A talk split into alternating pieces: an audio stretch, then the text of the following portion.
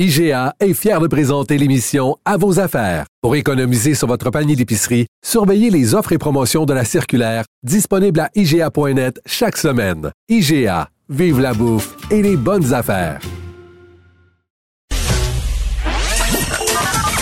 Jean-François Barry. Pour nous rejoindre en studio, 187 Cube Radio. 1877 827 2346. On va un peu poursuivre la discussion entamée avec Olivier Primo à propos des salles euh, de spectacle et euh, autres lieux, lieux de culte, etc., qui passent à 250 personnes. On, on passe de 50 à 250. C'est quand même une grosse hausse. Est-ce que ça fait le bonheur des salles de spectacle? On va en discuter tout de suite avec Michel Sabourin, président fondateur du Club Soda. Bonjour, Michel. Oui, bonjour. Euh, donc, euh, ben, premièrement, à chaud comme ça, votre votre réaction euh, pour vous, là, propriétaire de salle, est-ce que ça va vous aider avec en plus la subvention de 6 millions qui a été annoncée? Donc, est-ce que c'est possible de présenter des spectacles ou ça va demeurer difficile? Euh, D'abord, disons qu'on l'espère tous. Il faut voir maintenant comment on va pouvoir le faire quelles sont les mesures qui vont les mesures sanitaires qui vont s'appliquer. Est-ce que mhm. l'artiste, je donne simplement un exemple, est-ce que l'artiste va devoir jouer derrière un plexiglas, ce qui ne rendra pas euh, la, qui ne rendra pas l'expérience artistique tellement, tellement intéressante. Donc, il y a ces facteurs-là. Notre modèle euh, d'affaires, euh, nous, on, loue, on loue nos salles à Montréal et à Québec. Euh, contrairement aux salles en région qui sont elles-mêmes diffuseurs. Nous, les salles sont louées aux producteurs de spectacles qui, euh, qui déterminent euh, la capacité à laquelle ils peuvent faire leur spectacle, le prix du billet et qui prennent, qui, retirent les recettes de, billetterie. Est-ce qu'à 250, un producteur va juger qu'il peut atteindre un seuil de rentabilité? De façon générale, dans une salle pour donner l'exemple du Club Soda, dans une salle comme le Club Soda, euh, qui, a trois jauges différentes. On a une jauge cabaret à 530, une euh, demi-assise à 720 et une par terre et debout à 930, à 950. Mm-hmm. Alors, est-ce que euh, D'abord, est-ce qu'on va pouvoir physiquement entrer 250 personnes? C'est loin. À un mètre et demi, parce que ça va être ça la, la consigne, si j'ai bien vu, donc à un mètre et demi dans les salles? Alors, on est peut-être en réalité à 220, 230. Ça reste à voir, puis à, connaître comme faut quelles seront lors d'une éventuelle réouverture, quelles seront les règles qui vont s'appliquer. Admettons qu'on parle du mois d'octobre. Oui. Euh, parce qu'on ne fait pas une programmation. Actuellement, tout est sur la glace ou tout est annulé. Alors, on ne fait pas une programmation en un mois. Là. Oublions ça. Donc, euh, moi, je présume, je dans, mon esprit, je, vois la mi-octobre. Ouais. Euh, est-ce que quelles seront les, quelles seront les mesures de distanciation à ce moment-là? Est-ce qu'on va retourner en arrière? Est-ce qu'on va aller en avant? On ne sait pas. Donc, c'est extrêmement difficile pour un producteur actuellement de dire ben moi, je vais louer une salle pour 250 personnes, puis je vais essayer de faire mes frais. C'est énormément de risques, dans le fond, pour les producteurs, les promoteurs. C'est exactement ce qu'Olivier Primo nous disait. Il dit, moi, je, moi, je suis pas intéressé. Trop, beaucoup trop de risques de m'aventurer dans une location de salle, mettons, pour la, fin octobre, début novembre, en sachant pas si je vais vendre des billets, combien de monde va être dans la salle, etc. Ben, c'est tout ça. Est-ce que maintenant, les salles, est-ce qu'on, est-ce que l'argent, il y a de l'argent public dans le 6 millions? Par exemple, l'argent qui viendrait de la phase, euh, des phases de mesures d'urgence fédérales pourrait aider à ça. Euh, tout le monde, on a tous peur de perdre notre personnel.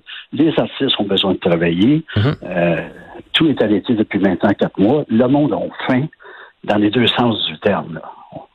Ils ont faim du public, mais ils ont faim d'argent aussi. Totalement.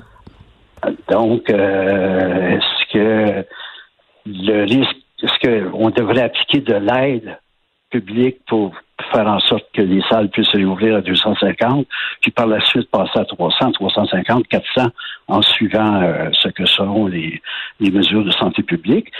C'est un peu comme ça que je le vois. Mais il faut le voir sur une période d'un an, puis il faut voir comment on peut financer ça. Moi, je, je si c'est pour perdre de l'argent aux opérations, alors qu'on a travaillé très fort. Vous savez, le 6 millions du gouvernement, là, il, a été travaillé très fort pour sensibiliser le gouvernement à, au risque qu'on est en train de perdre tout le réseau de nos salles, particulièrement, particulièrement à Montréal. Donc, si ce 6 millions-là vient assurer qu'on peut survivre en payant nos frais fixes, moi, j'ai pour 60 000 de frais fixes par mois. Là. Ça, ça va vite, la facture. Assurance, taxes, euh, euh, personnel. Euh, Mais là, si vous êtes payé, fermé, le personnel, c'est qui? Ben, il y a du personnel essentiel.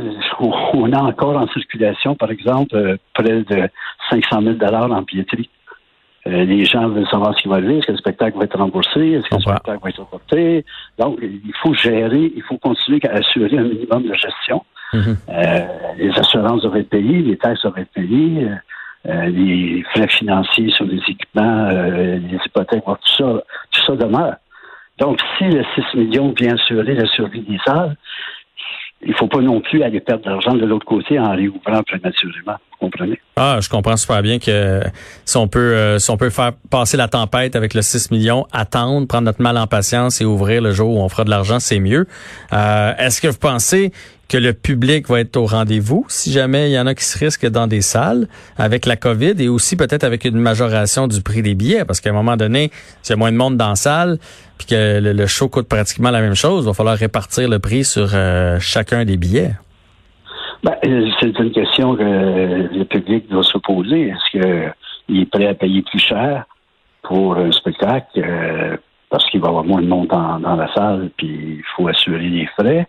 Et est-ce que euh, est-ce que je vais avoir peur d'aller voir un spectacle?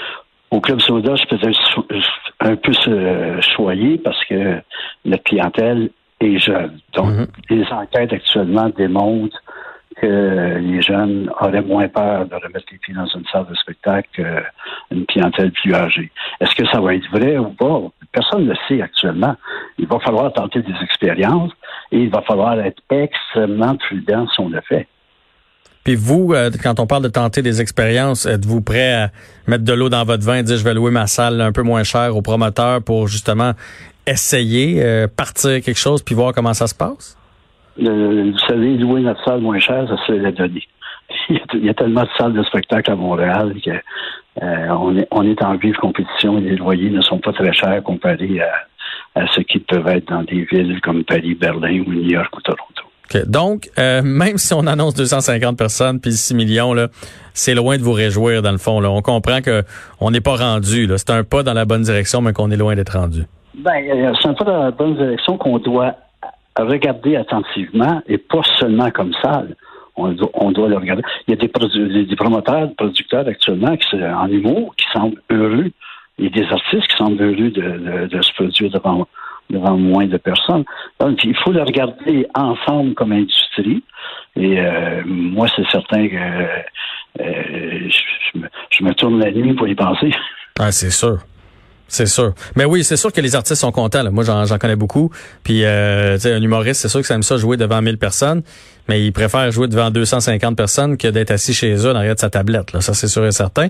Fait que tout le monde va faire leur possible pour relancer l'industrie du spectacle. Puis, on espère qu'on va y arriver parce que c'est quand même des emplois, c'est des familles, c'est des êtres des êtres humains autant les artistes que les promoteurs que les gens qui ont les salles et les employés dans les salles aussi. Je, vous, vous, avez très bien dit.